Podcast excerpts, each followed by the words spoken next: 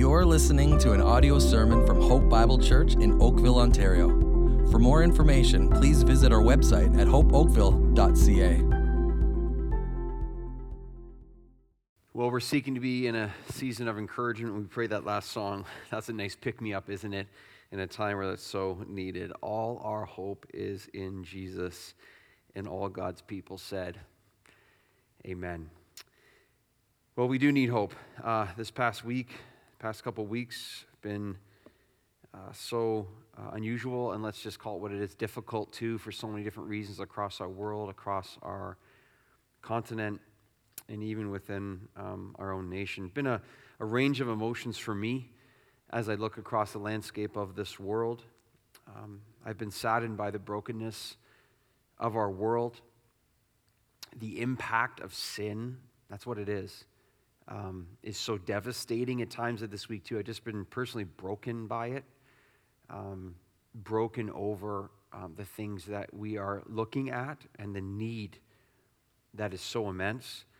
I've also been grieving for those who hurt, uh, grieving for the, uh, uh those suffering loss and those suffering the loss of life those who are dealing with present hurts and those who are also dealing with generational hurts. I've been angered at injustice, as you have. I've been angered at specifically racism.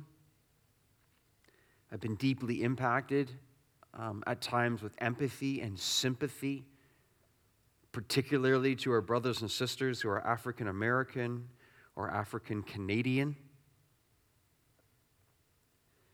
I've been greatly troubled with um, the anarchy that we've seen, the violence, the mass confusion, the chaos. But here's what I also know every single one of these statements or comments or observations, every single one of these is a cry for justice. Every single one of these, in some form, in some way, is a, a huge cry for redemption. Now, hear me, I'm not commenting on the motives here. Um, I can't know the motives of individuals and what's happening. I'm not commenting on definitions even of justice right now. There's so many different ways that could be defined. But what I am saying is all of these examples, statements, observations, all of them are the groaning of creation for redemption um, creation groans to be redeemed. Humanity is groaning through every one of these observations. Humanity is groaning uh, from the devastation and curse of sin. That's what I am most commenting on, grieved by, and pained about. God, help us. And listen, God, use us. God, help us, and God, use us. This week, our world has been dominated by news of injustice, protests, and riots. And I just want you to remember, too, that this message is recorded a few days before it actually is shown on Sunday. And so, how much news can change in a couple of days? And so, what I'm commenting on now, who knows what the world will be like three days from now? Just important to be reminded of that. And then I open up Acts 19 for study this week, and the subtitle of this passage in the ESV translation, the subtitle of our passage is A Riot at Ephesus. And I'm like, really? That's remarkable. I mean, honestly, isn't it? Of all the weekends of the year, this one right now, our passage, the subtitle, and within the text itself is A Riot in Ephesus.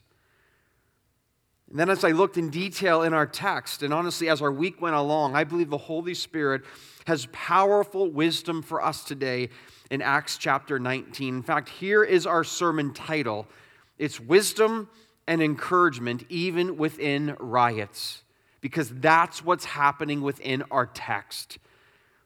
We're going to see wisdom and encouragement even within riots. I'm not trying to be funny, I'm not trying to be clever, I'm just trying to be biblical. That's right here in our text today. This is such an important time. Um, Lord, speak to us. You know, a, a, a, passage that meant a lot to me this week from Psalm 90 is when the psalmist says, Lord, establish the work of our hands. He repeats himself as emphasis is needed to his plea for what only God can do, he says, Yes, Lord, establish the work of our hands. We pray for that now. Join me, would you, Father? We do pray you would establish the work of our hands right now in the sermon among our church family, within the gospel desire for this community, province, nation, world. God, when you establish, things changed. If it's left to us, nothing will change.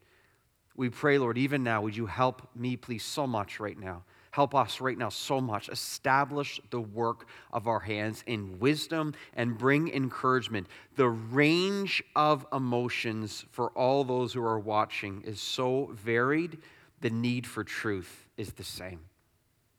That is so common. The need for truth to shine in love and grace right now. We pray you will do that and bring it through this timing of this text here and now. We pray in Jesus' name. Amen. Okay, so hopefully you're sitting up straight. I know you're probably sitting on a couch somewhere, sitting up straight, and hopefully you're wondering this question What wisdom does God have for me within a text of subtitle is A Riot at Ephesus? And I'm wondering that too, so let's get started then. Let's start with Acts chapter 19. We'll read three verses Acts 19, verse 21. Take a look with me there. Now, after these events, Paul resolved in the Spirit. What a beautiful phrase. He resolved in the Spirit to pass through Macedonia and Achaia and go to Jerusalem, saying, After I have been there, I must also see Rome. And having sent uh, into Macedonia two of his helpers, Timothy and Erastus, he himself stayed in Asia for um, a while. He stayed in Asia for a while. So I want to jump right into point number one here as we learn from these verses here. Number one is this the Holy Spirit will always create resolve within us. The Holy Spirit is the one who will always create resolve within us. I think this is so needed in our day. I'm so glad this is here right now. So look at verse 21. Did you notice the connection between the Holy Spirit and the word resolved? The Holy Spirit and resolve. What we have here in the original Greek is a combination of Paul's personal resolve and the direct leading of the Holy Spirit.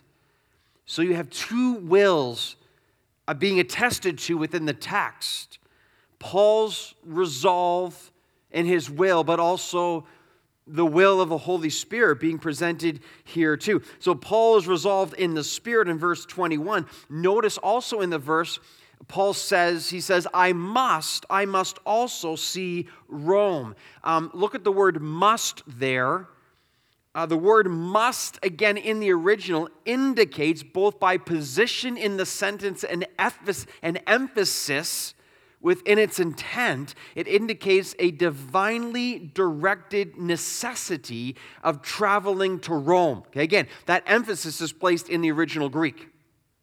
So, what we have here is you have Paul saying, I must, and his resolve again to go forward in the, in the will of the Holy Spirit. But you also have here the divinely directed, again, direction that the Spirit is giving to Paul as well. So, again, there's a presented for us here, there's a combination of wills.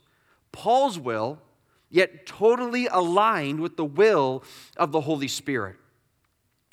I was listening to a sermon of Reverend Zacharias this past week again, who passed away uh, just a, a couple of weeks ago now. We miss him so much. And in his sermon, he said this He said, One of the greatest, I'll paraphrase, one of the greatest gifts that God gives to us is personal will.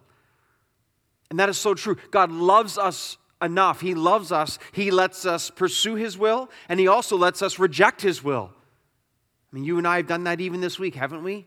Opportunities to pursue the will of God, and, and we've also taken actions to reject the will of God in our lives. And that's what God's love. He doesn't make us into robots. A gift He gives to us, yet one of the greatest blessings and joys in our lives as we mature in Christ is to find out that when we submit our will to God's will, that's when we find our highest joy and experience some of our greatest blessing. So, as you look at Paul here in this verse described in verse 21, don't you admire and long for the conviction of his life, the urgency of his life? the clear direction upon, Paul's life? Don't you, when you look at that, you see he's like, I must, I'm resolved, I know, I'm going, I'm clear, my purpose is certain. I mean, don't you want that too? At the end of the day, don't, don't you want that more than just sitting on the couch day after day after day after day? To get to the end of your life and to be able to say, I walked in the path that God had for me, to be able to live your life with certainty, to be able to have phrases such as, I am resolved and I must do this again to define your life in the will of God by the power of the Holy Spirit. Don't you want that honestly? Honestly, like I'm not talking about your flesh right now, I'm talking about the Spirit of God within you. Your flesh might be like, no, man, I want to sit here and do nothing. But the Spirit of God within you, if He's really in you, He's like, yeah, yeah, we want that. We want that purpose and direction and, and conviction of our lives. Listen, we want that. you can have that. You can live this way. Believe me by God's word, this is what the Holy Spirit wants for all of us, not just Paul. You know, Jonathan Edwards, he was an exceptional man, one of the greatest theologians of all time, an incredible mind for God's truth, and yet an incredible affection and heart for the Lord Jesus Christ as well, which again, which is why he was so powerfully used. So smart in some ways, but so so much affection and love for God is really what drove him. So Jonathan Edwards he devised a list of 70 resolutions that would lead his life towards Christ. He developed them again, 70. Every resolution started with the phrase, I resolve. Here are two of the resolutions that led Jonathan Edwards. Number six and number 17, you can look at them up on your own and read them. It's a wonderful exercise. Number six, he said this Resolved to live with all my might while I do live. That's good. He says, I'm resolved to live with all my might while I do live. And how about this one? He says, Resolve that I will live so as I shall wish I had done when I come to die. That's wise. And resolve that I will live so as I shall wish I had done when I had come to die. In other words, man, I, I live my life in such a way, no regrets. I, I, when I come to die, I look back and I, I have lived in the way that I desire that I have lived at the end of my life in the pursuit of Christ and the desire. Notice the resolution, the resolve in the Spirit to follow the Lord Jesus Christ. Can we just pause for a second here? Can we, can we notice what is such an important principle for life and observation and history, too?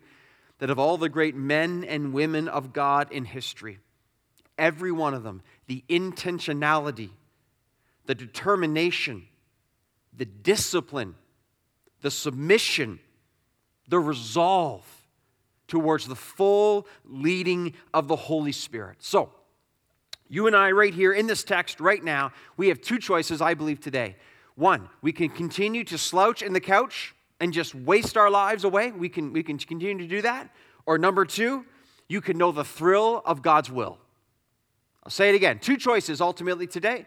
You can continue to slouch in the couch or you can know the thrill of God's will. Listen, listen. The Holy Spirit will always create resolve within us in the pursuit of Christ and His power seen through our lives. Think of how much that is needed in our day among the church. Um, our Truth and Troubled Times segment this week with Daniel Henderson, he said this. I love it so much. Again, I hope to get it right. He says again, the failure in our day, again, it is not the pervasiveness of darkness but rather it is the failure of the light within the church. That's so good. That's the grievance of our day. It's not the pervasiveness of darkness, it's the failure of the light to be seen through the church. I want to make this very clear too. Your expectation right now for resolve might be to put resolve on me or our leaders but I want to make sure I give you the invitation that God's resolve would be in us all. If we are all resolved in the Spirit, wow, what happens through the church? And trust me, I am so encouraged by the resolve of so many of you within this church family. the resolve to love, the resolve for truth, the resolve for grace, the resolve for compassion, the resolve for unity, the resolve for the gospel, the resolve for evangelism, the resolve for Jesus Christ. It's beautiful. God, more, more, more, and more. The Holy Spirit, that's what He does in us. Let's keep moving. Point number two is this the gospel will always create disturbance. It will always create disturbance. You're like, wait, wait, wait, wait. God's will or God's gospel is disturbing? In a word? Yes. Let's find out more. Verse, verse 23, okay? About that time, there arose no little disturbance concerning the way, capital W. For a man named Demetrius, a silversmith who made silver shrines of Artemis, brought no little business to the craftsmen. These he gathered together with the workmen in similar trades and says, Men, you know that from this business we have our wealth. And you see and hear that not only in Ephesus, but in almost all of Asia, this Paul has persuaded and turned away a great many people, saying that God's made, gods made with hands are not gods. And there is danger not that this trade, only that this trade of ours may come into disrepute, but also that the temple of the great goddess Artemis may be counted as nothing, and that she may even be deposed of her magnificence, she whom all Asia and the world worship. Okay, so talk about a disturbance. Notice this, church. Notice where the gospel goes, the gospel disturbs. For the glory of God, I might add. I love how the ESV translates this in verse 23. About that time, there arose no little disturbance. That's a funny way of saying that. That's an understatement, isn't it? Notice the capital W, the way. Notice in verse 23, what is the way? That's the Christian church. That is the impact of the gospel. It is once again, it is once again turning things on their head. Look at the gospel go forward. It just it doesn't leave people the same. It doesn't leave in this case communities the same either. We are introduced to Demetrius. He's a silversmith. He um, focuses largely on making idols. Silver is a huge deal within Ephesus this Greek goddess um, Artemis, who they worshiped. Again, such a focus of emphasis, again, with the city of Ephesus, as you can see right here in our text. The temple of the great goddess Artemis is mentioned in verse 27. Take a look. This temple was actually considered to be one of the great seven wonders of the ancient world. This temple to the goddess Artemis, Temple Artemis, it was the largest building in existence at that time.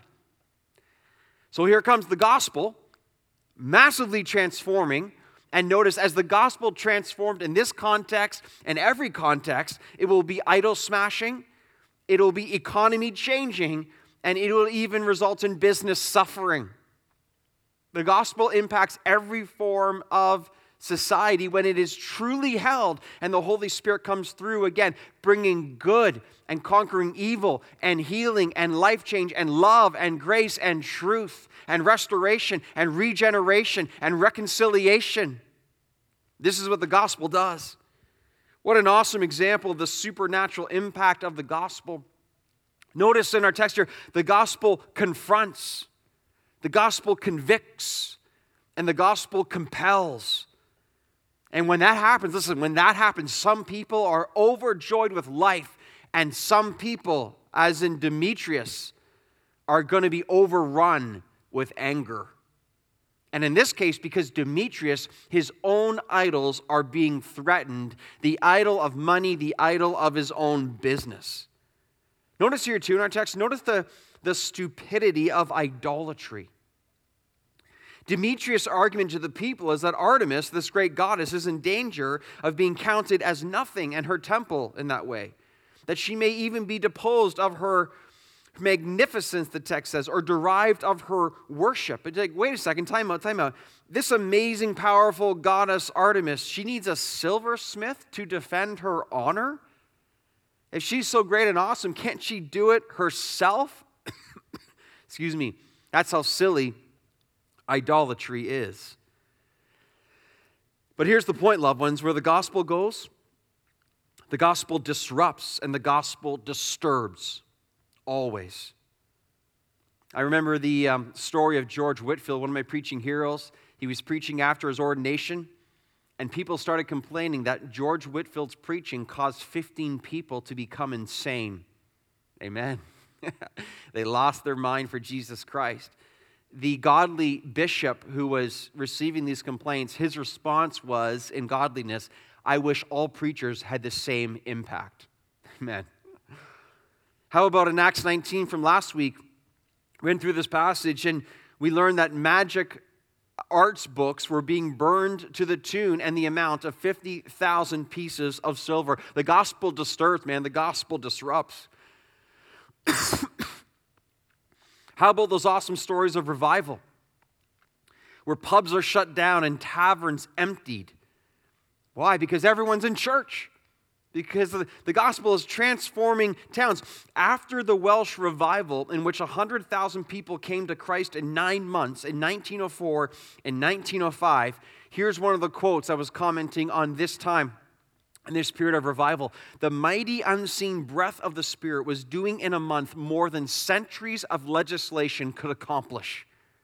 The gospel disturbs, the gospel transforms, the gospel does what no other part of society, no other method, no one else can do or accomplish. It's by the Spirit of God. The gospel creates a glorious disturbance.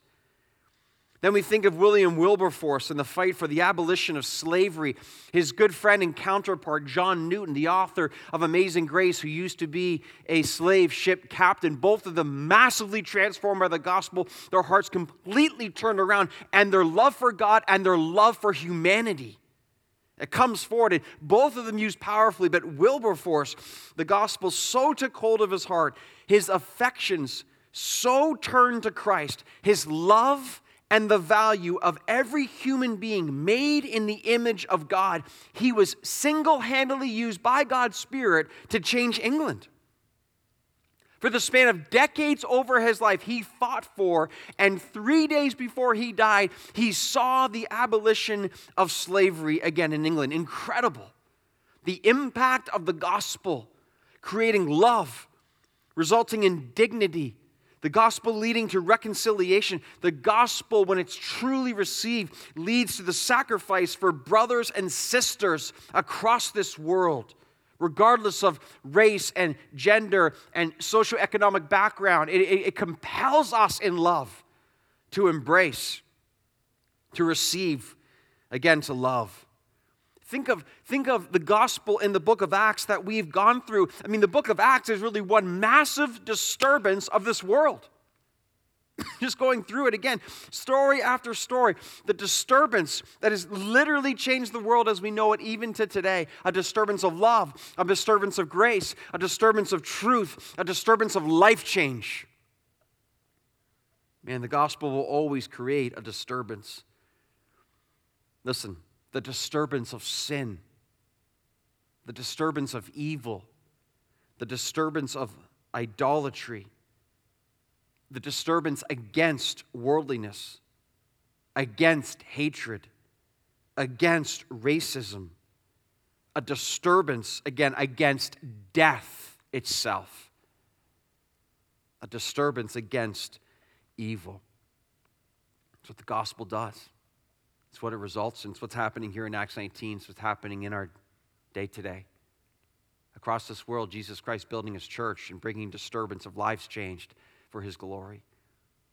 I love too, you know, in the midst of all that's happening in our day today, I just, I, I love reminding myself in our church family right here, we have over 50 ethnicities represented in our church. The world is before us. It's, one of the things I miss most, I'm preaching right now, you know, sadly, I think I'm getting used to preaching to no one. I, I caught a, a glimpse of a video clip of one of our former services this week while there was preaching happening, and there was actually people in the seats. And honestly, my heart pained for that. I, I, I'm watching the preaching, and I get to look at people. And we're there together, and such diversity. So, you know, there's over 80 different languages represented in our church such a community of diversity, but unity. It's so beautiful. We are so blessed. God has graced us so much with such, again, diversity, but love. And man, I, I don't know what's going to happen in the future, all this physical distancing, man, but I pray we are able to hug again.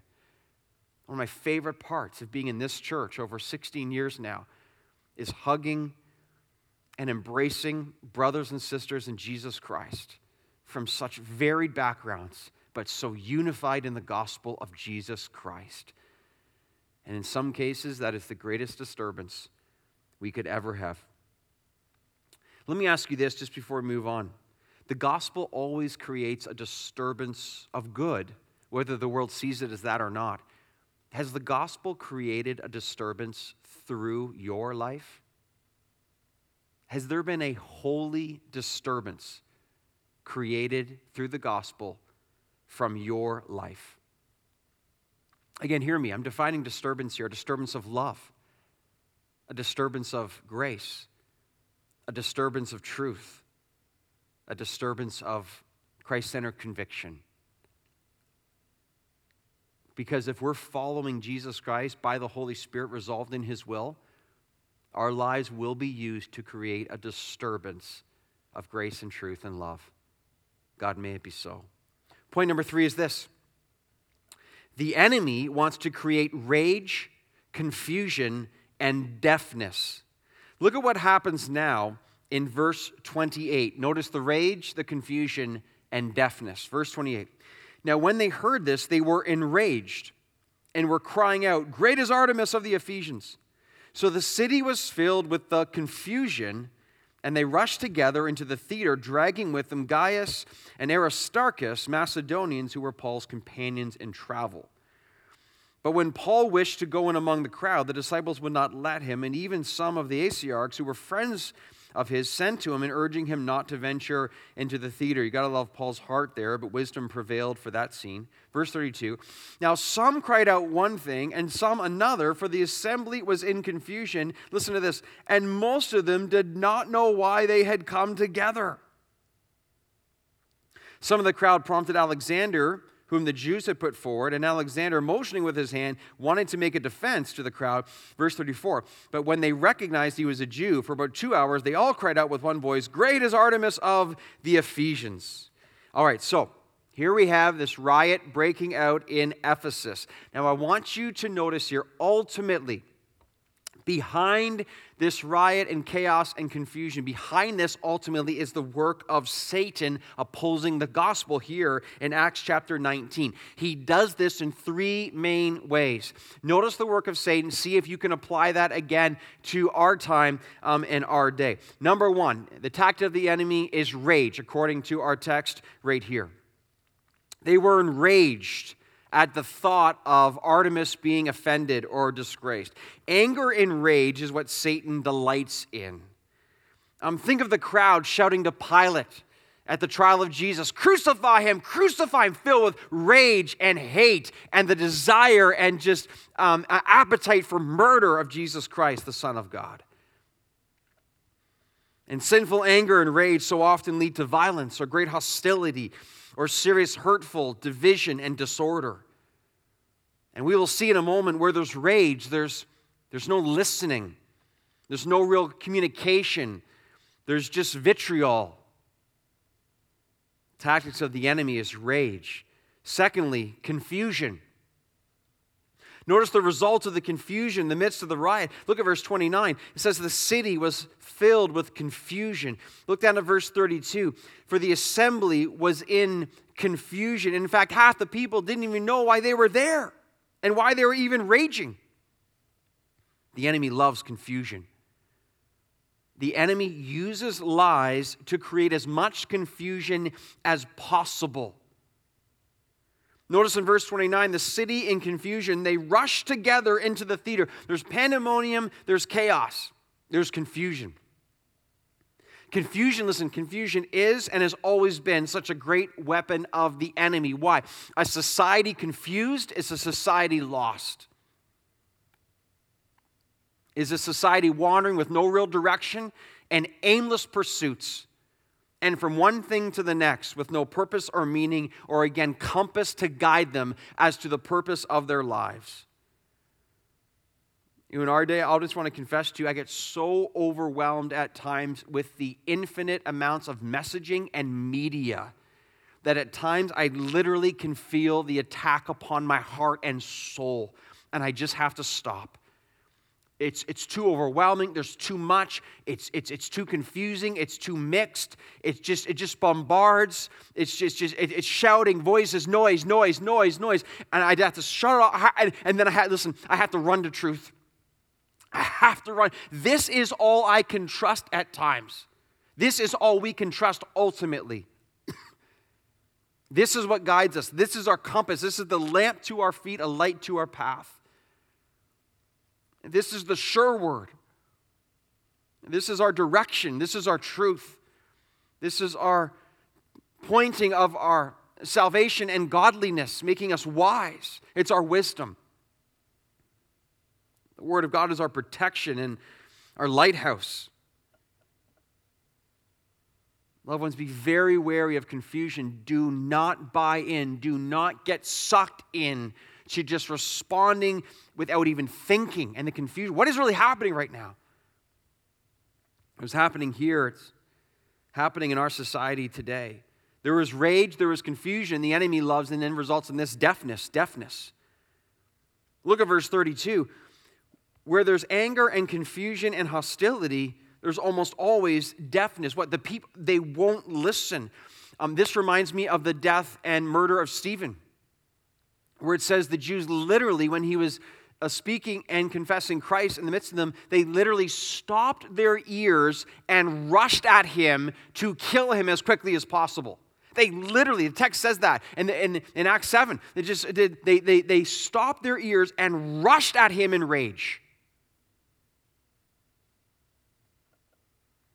In our text, it says, for two hours they cried out. For two hours, great is Artemis of the Ephesians. They wouldn't listen, they just yelled. They just yelled. Why? Because the enemy is so afraid of people actually listening. Why? Why? Because faith comes by hearing, and hearing the word of Christ. So, a society that is constantly shouting and never listening is a society in terrible danger is a society that is terribly lost. And personally, this is the part which saddens me the most. As I look across our society, not just in recent weeks, but recent months and years, it seems like nobody's listening anymore. It seems like everyone's just shouting. There's no time to stop and maybe be rational and just to actually seek the truth and to know the facts. Everyone's just shouting, no one's listening. And what saddens me so much, and yes, it's true in this past week when you watch that, what saddens me so much, if no one, if no one listens anymore, there's really no hope. Progress cannot be made. It's impossible. And it makes you say, we are really in danger. And yet, God is really sovereign. And Jesus Christ is really building his church. And the gates of hell will not prevail against it. And the Holy Spirit's really strong and really good at presenting truth. And the light of the gospel is really powerful. Actually, the power of the gospel for salvation for everyone who believe and hear the word of Christ. So, in that sense, as much as it can be so sad and disheartening, on the other end, you're like, wow, what an opportunity for Jesus Christ to break through in such glorious ways. So, we have a very tough challenge in front of us, but quietly and powerfully and profoundly, the Lord is working. Take heart, I have overcome the world, Jesus says, and we say amen. We say amen.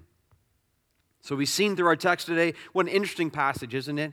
And our fourth point is this. We move on from the taxes of the enemy. Point number four is this we must always pray for peace, truth, and order. The peace of the gospel, the truth of the gospel, the order that comes from the gospel. Look at verse 35. When the town clerk had quieted the crowd, he said, Men of Ephesus, who is there who does not know that the city of the Ephesians is the temple keeper of the great Artemis and the sacred stone that fell from the sky? Seeing then that these things cannot be denied, you ought to be quiet and do nothing rash. For you are brought, for you have brought these men here, who are neither sacrilegious nor blasphemers of our goddess. If therefore Demetrius and the craftsmen with him have a complaint against anyone, the courts are open and there are proconsuls let them bring charges against one another, but if you seek anything further, it shall be settled in the regular assembly. For we are really in danger of being charged with rioting today, since there is no cause that we can give to justify this commotion. And when he had said these things, he dismissed the assembly. Wow, what a roller coaster, huh? What a roller coaster through this. And so things eventually they settle down and it seems like order is restored and and cooler heads prevail and there's a sense of like and just and it kind of gives you hope. And as we jump into Acts 20 next week, Lord willing, we'll see then the gospel continues and and Jesus Christ continues to work through his disciples. And what I want to do as we end our message right now is I want to end our time um, with prayer. I want to I want to use this last portion of this chapter here. And I want to turn us to pray where we are in our homes. Maybe we can join someone online. We can uh, call someone if we're by ourselves and use this to pray. Maybe we want to pray again by ourselves as well to pray as families. Again, this is a little bit awkward for some. That's okay.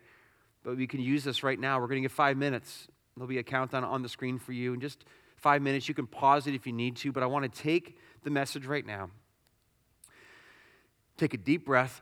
I want us to sit and consider and to pray these things. May the Holy Spirit, Holy Spirit, would you create resolve within us for the will of God? Resolve.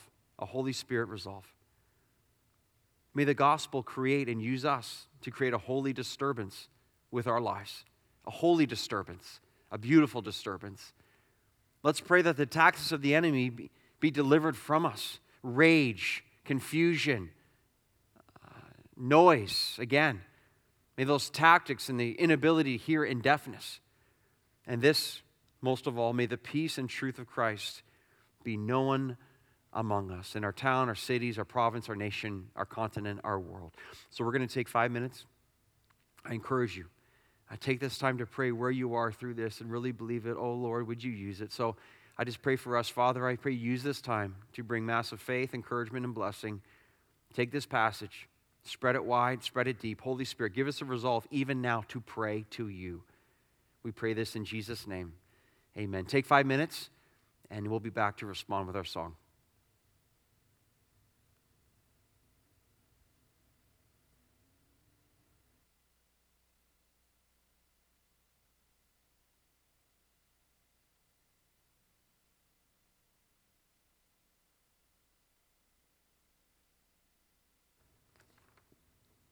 Everyone good? Great. So just ready for benediction now? Okay.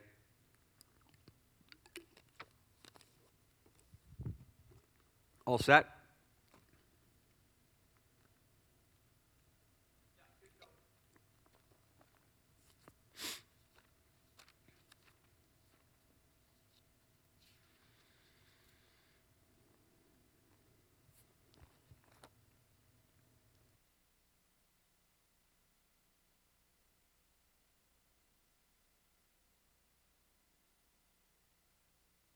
Take two. I turn myself off. Church family, our sincere prayer is that you've been encouraged again today. We are, of course, in our series, The Church Encouraged, even in the midst of what can be discouraging times. Man, the gospel encourages. In case you missed our prayer meeting this week, there is not going to be a prayer meeting the next two weeks. We're taking a bit of a break. We finished the 5G Life, but we also made a very exciting announcement at the end of the prayer meeting, and some of you weren't there. So here's what you need to know Lord willing, on June 24th, we're going to be holding a baptism service as a church, which is going to include, I know, woo, it's so awesome, it's so awesome. It's going to include some baptisms that we will record uh, like the day before, and it's going to end, Lord willing, big Lord willing here, right? There's a lot of logistics involved. It will end with live baptisms from multiple locations that we're going to be joining together and celebrating and seeing how the gospel's bringing disturbance into people's lives. Amen. June 24th, details to come. Pray for us. Like, how do we baptize in the midst of physical distancing? I know it's a challenge. We can do it, though. We can do it.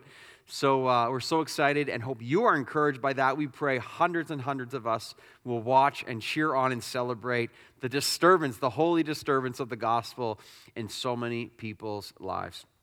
Here's our benediction today from the words of Jesus Christ himself. He says this In this world you will have tribulation, but take heart. I have overcome the world. That comforts me. I pray that comforts you. Hey, love you miss you. So thankful for you. Amen.